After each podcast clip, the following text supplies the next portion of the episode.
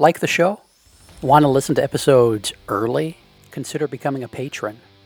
Starting at the $3 a month level, patrons get access to a custom patron only feed where we put out episodes of Upstairs Studio podcasts like the Childcare Bar and Grill, Miss Becky's Classroom, That Early Childhood Nerd, the Renegade Rules podcast, and others early. That feed is just for patrons. You could be one of them.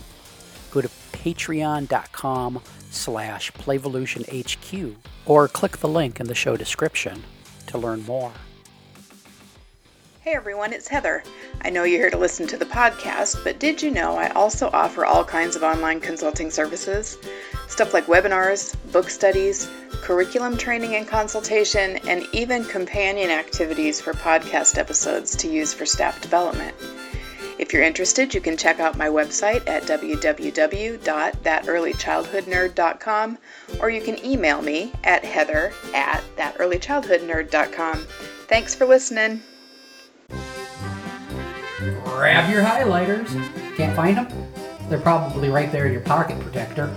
It's time for that Early Childhood Nerd podcast. Let's get nerdy. Here's Heather.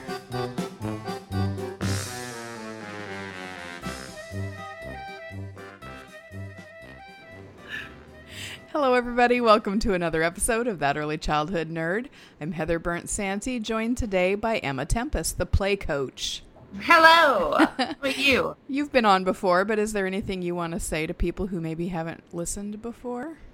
Um, well, I have moved from the UK to the US, and in case you haven't noticed, I'm British. Um, and I am obsessed with play and trying to get back basically the essence of what play is. And instead of having play used as some sort of treat or golden time or if you do this then you get to play and even pushing it a little bit further so that if people are saying they are play based but then what they do is playful activities trying to kind of work out how we can make more time for play in our early childhood environments A worthy cause. Glad you're doing the work.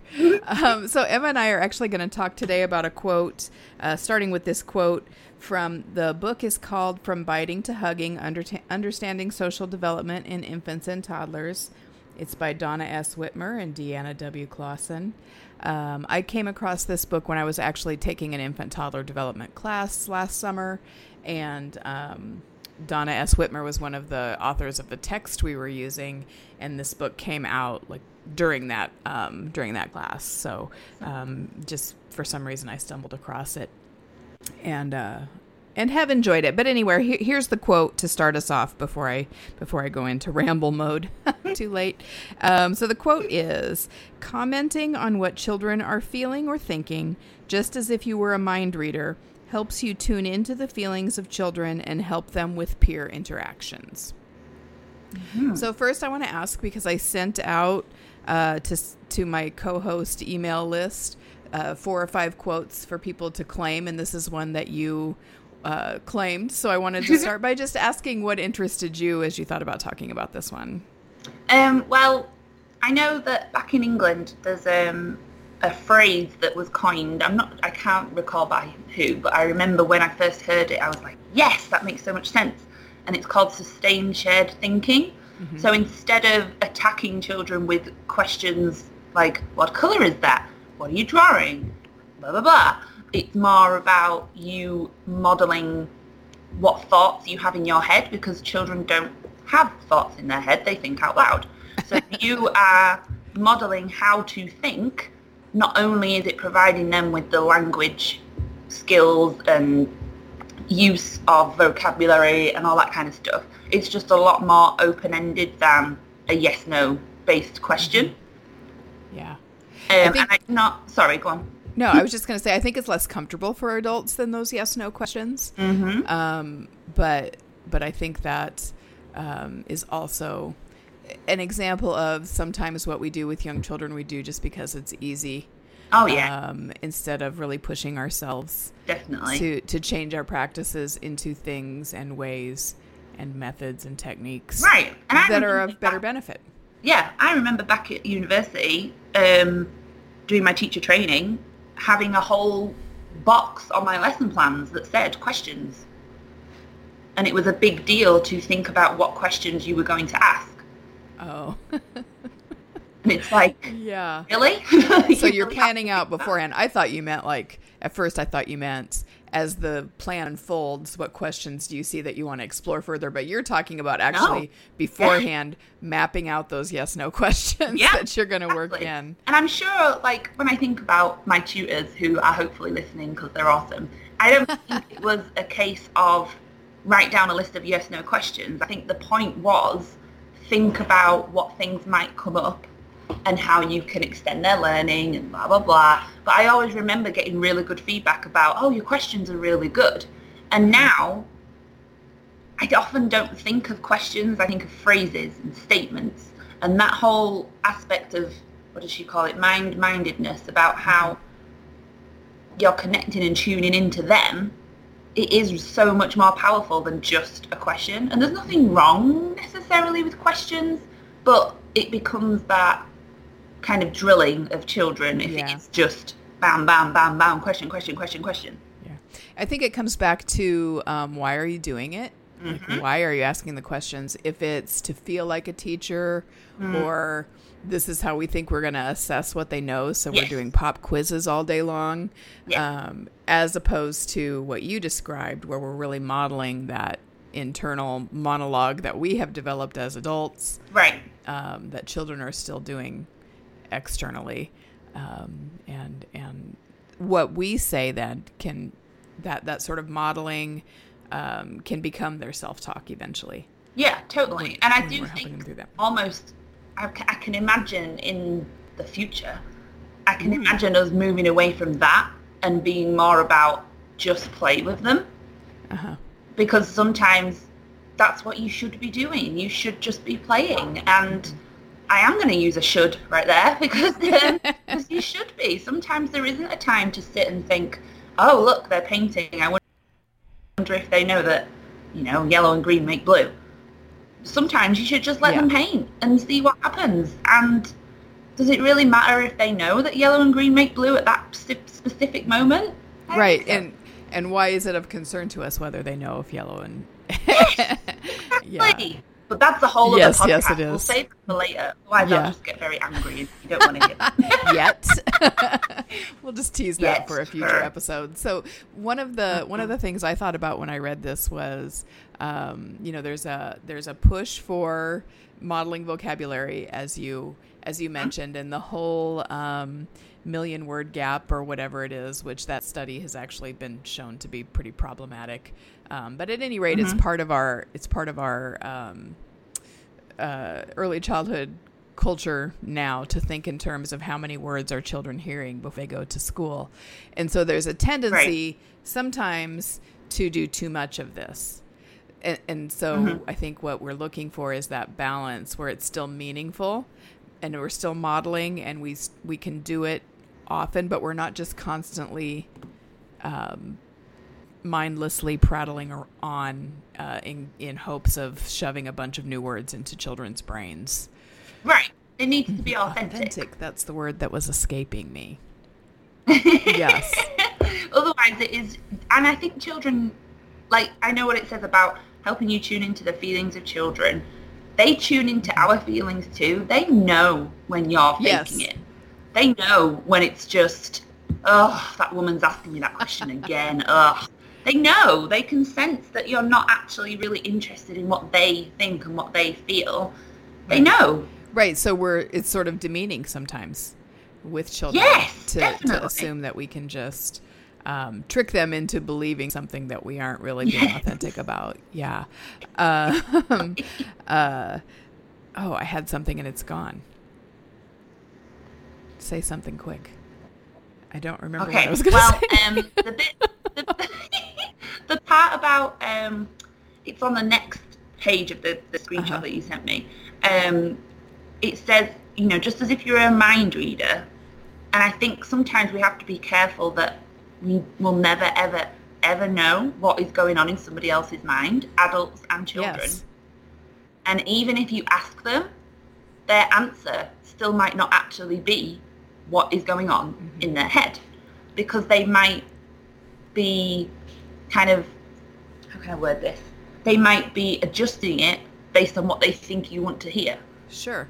Or what they have the experience to connect. Like like they Yes, they may just really not have experienced enough to be able to really tell us what they're thinking or feeling. Yes.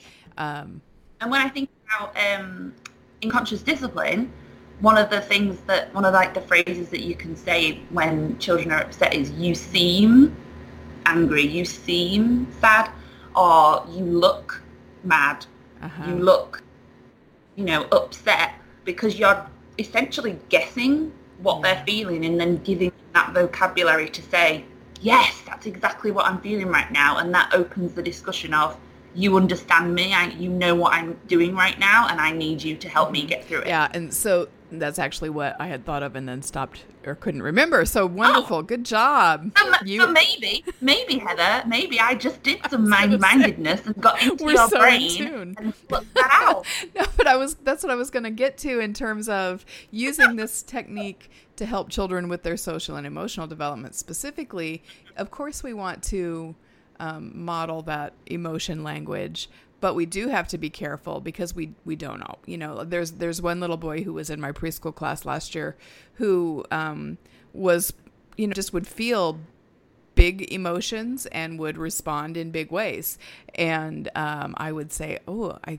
I think you're angry, or I would say to another child, "He's angry, but he'll be okay in a minute." Um, and uh, he he would say, "I am not angry," and he would be so. Then that would just add to his strong feelings that I was getting it wrong.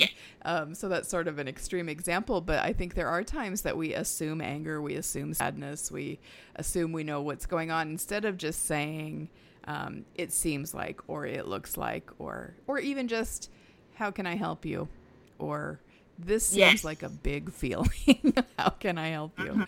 So I had um, a similar child.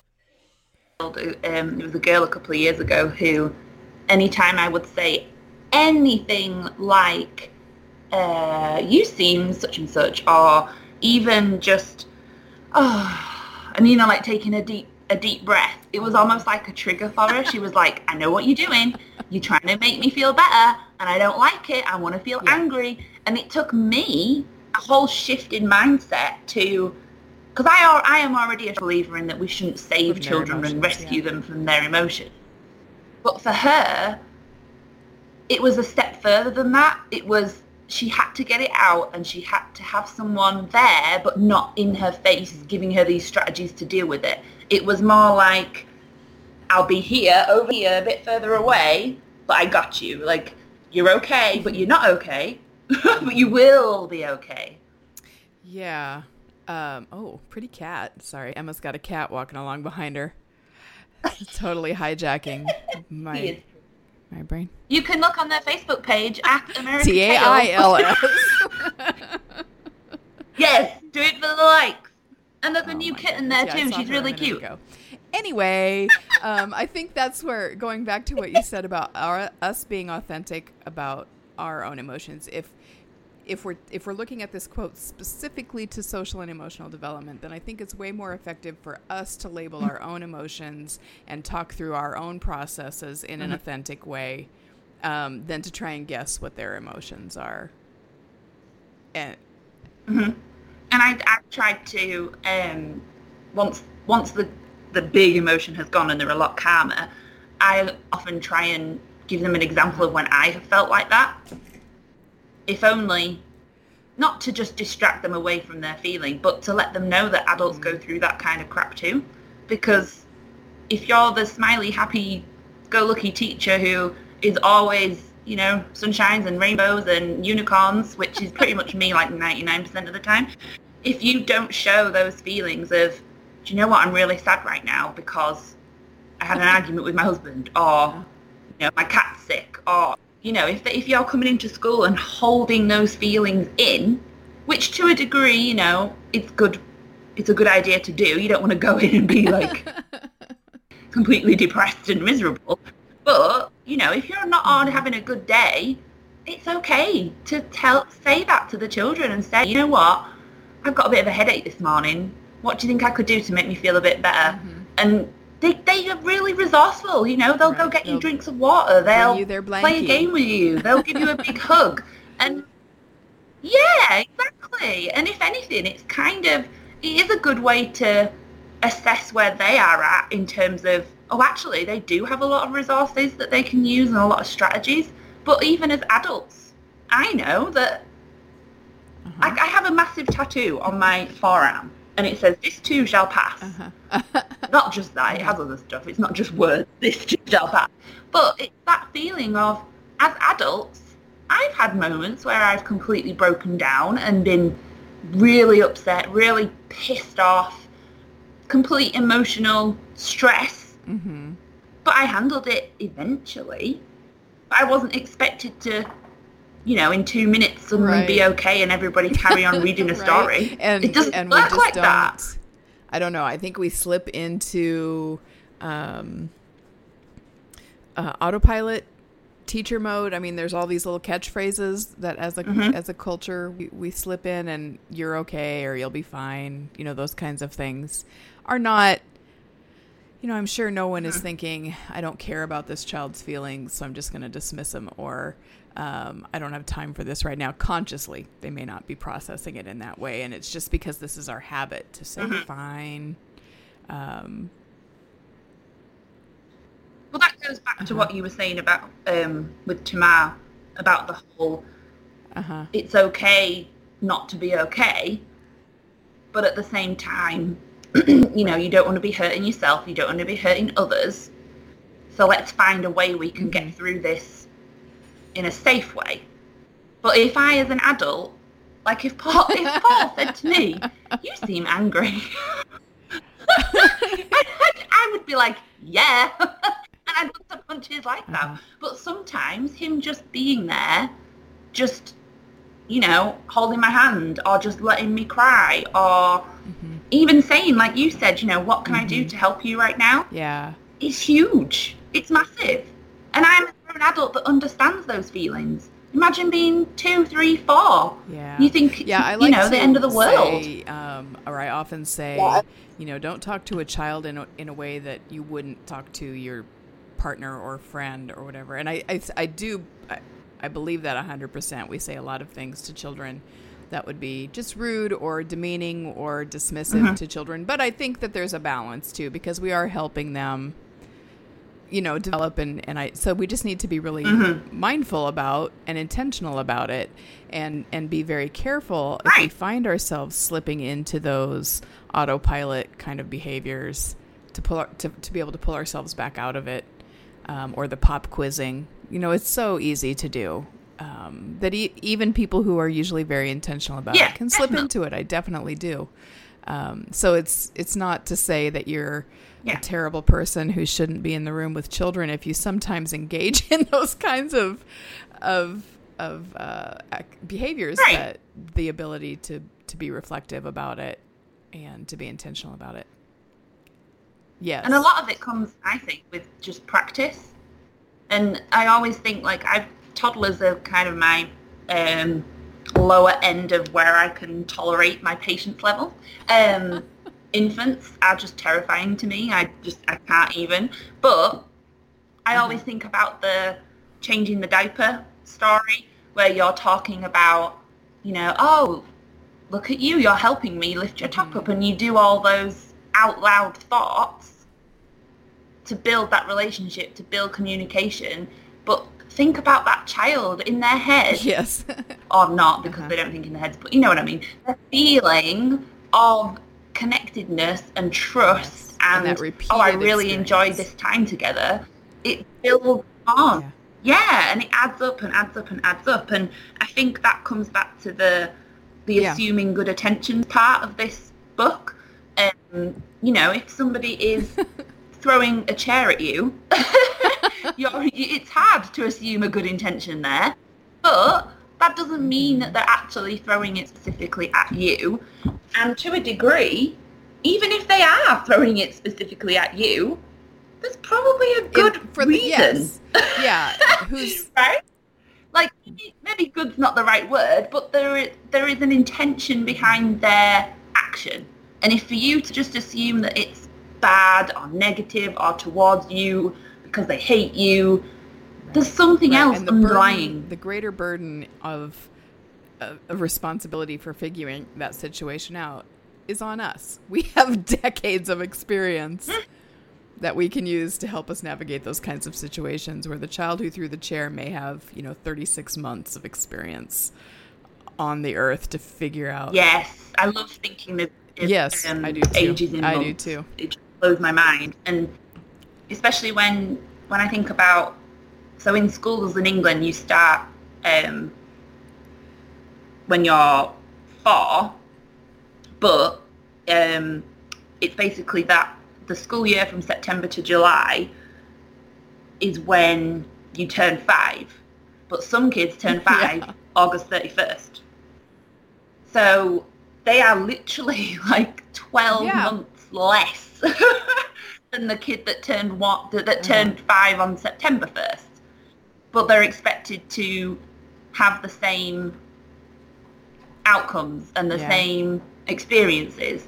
And as soon as you break it down into months, you're like, oh, hang on, that's a, a, a whole chunk Right. of time that they've not had.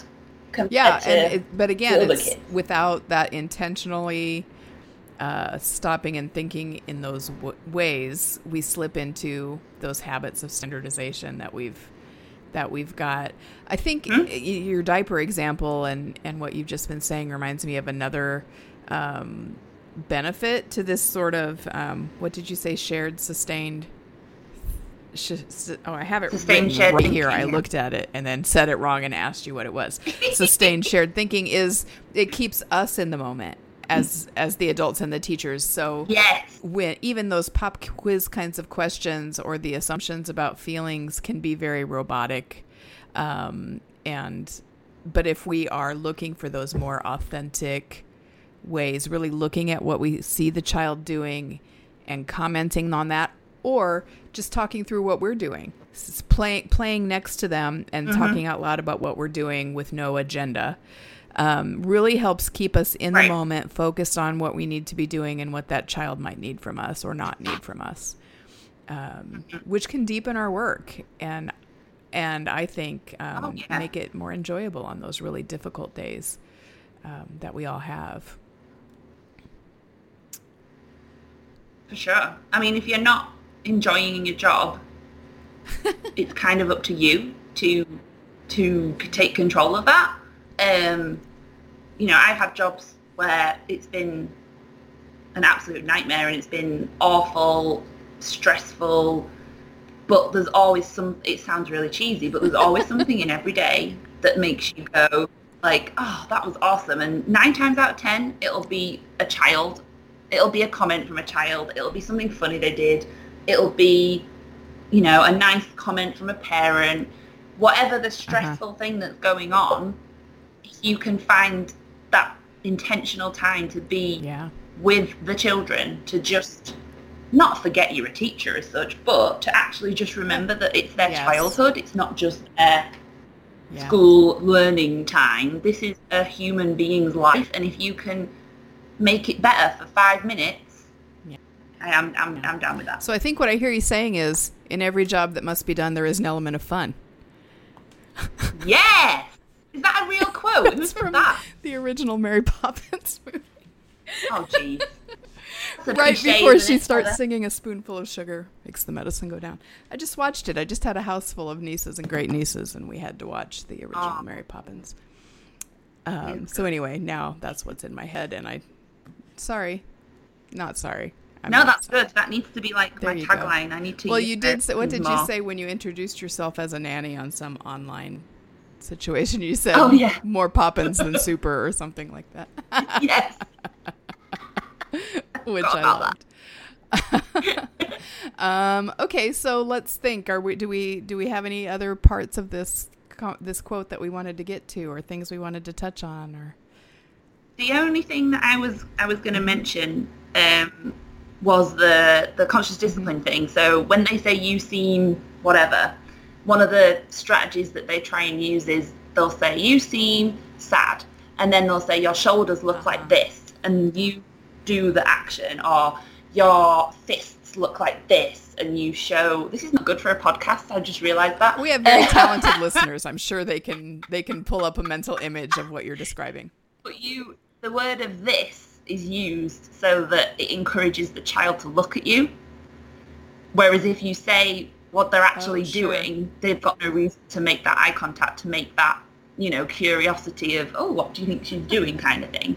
And I do think that's kind of a, a mind-mindedness Uh-huh. strategy to show them that you know, you notice them, you Yeah. see them. and gives them practice recognizing wants that. social cues like that gives them then they can they can recognize it in themselves but then also in others Yes, I read um, a book from the library called um, "When Sophie's Feelings Are Really, Really Oh, Hurt." I, I have If you know when it. sophie gets really really angry i have that one same Yeah, so sophie this one, when Sophie gets really, really hurt, well, well, her Uh-huh, feelings uh-huh. or something, um, and it's it's a beautiful book. I highly recommend it um, by Molly Bang, and she, which is the greatest name ever, Molly Bang. Come on.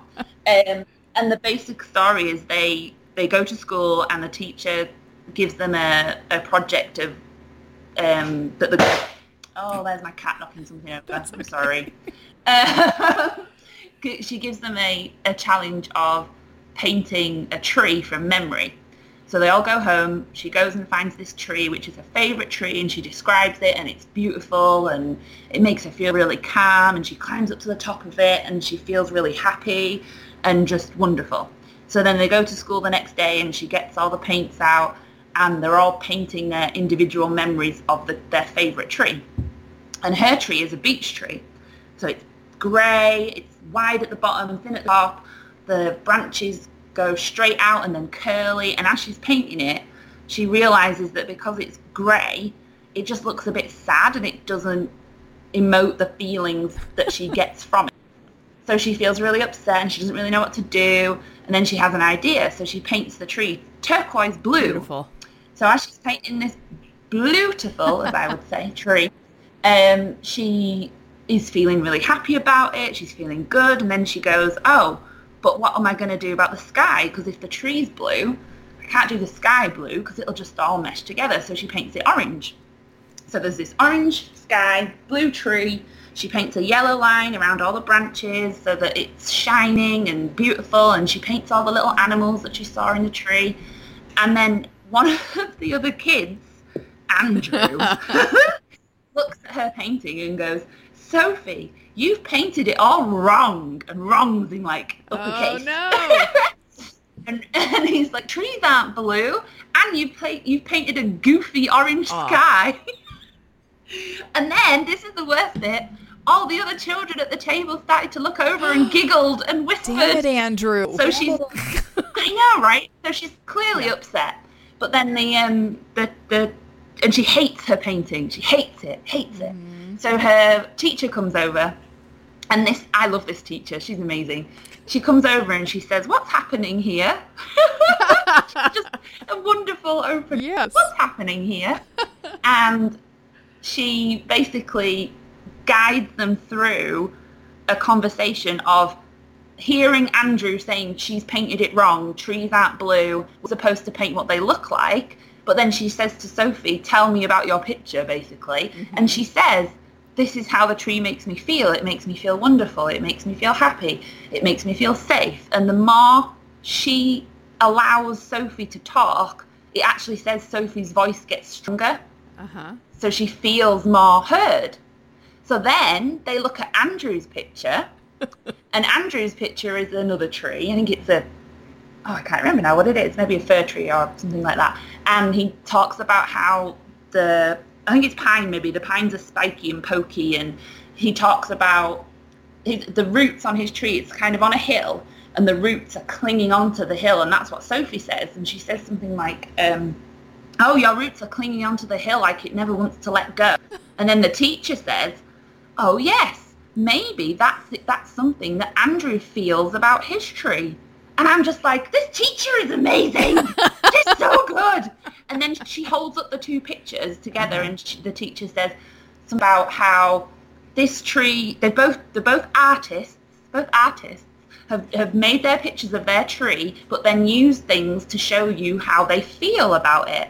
And then all the other children, they all put their paintings on and they all look at each other's.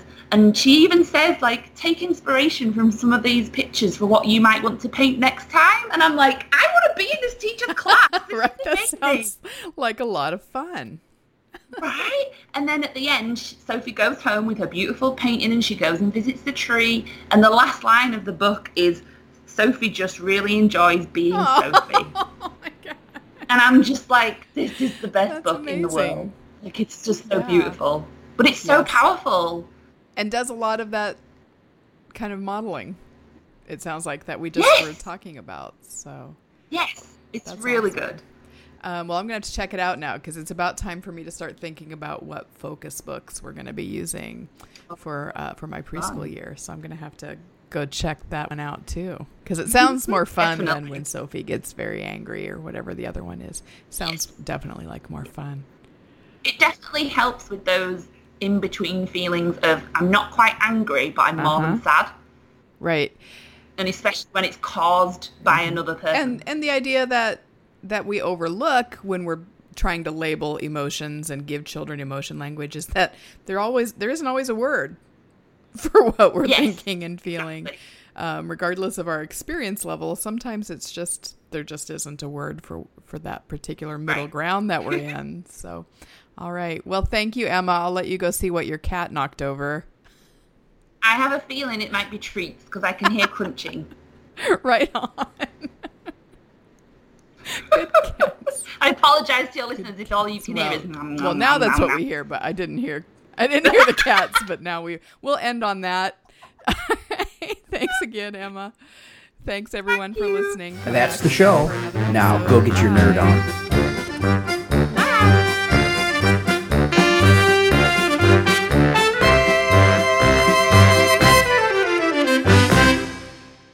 Has been an Explorations Early Learning Upstairs Studio production. Oh.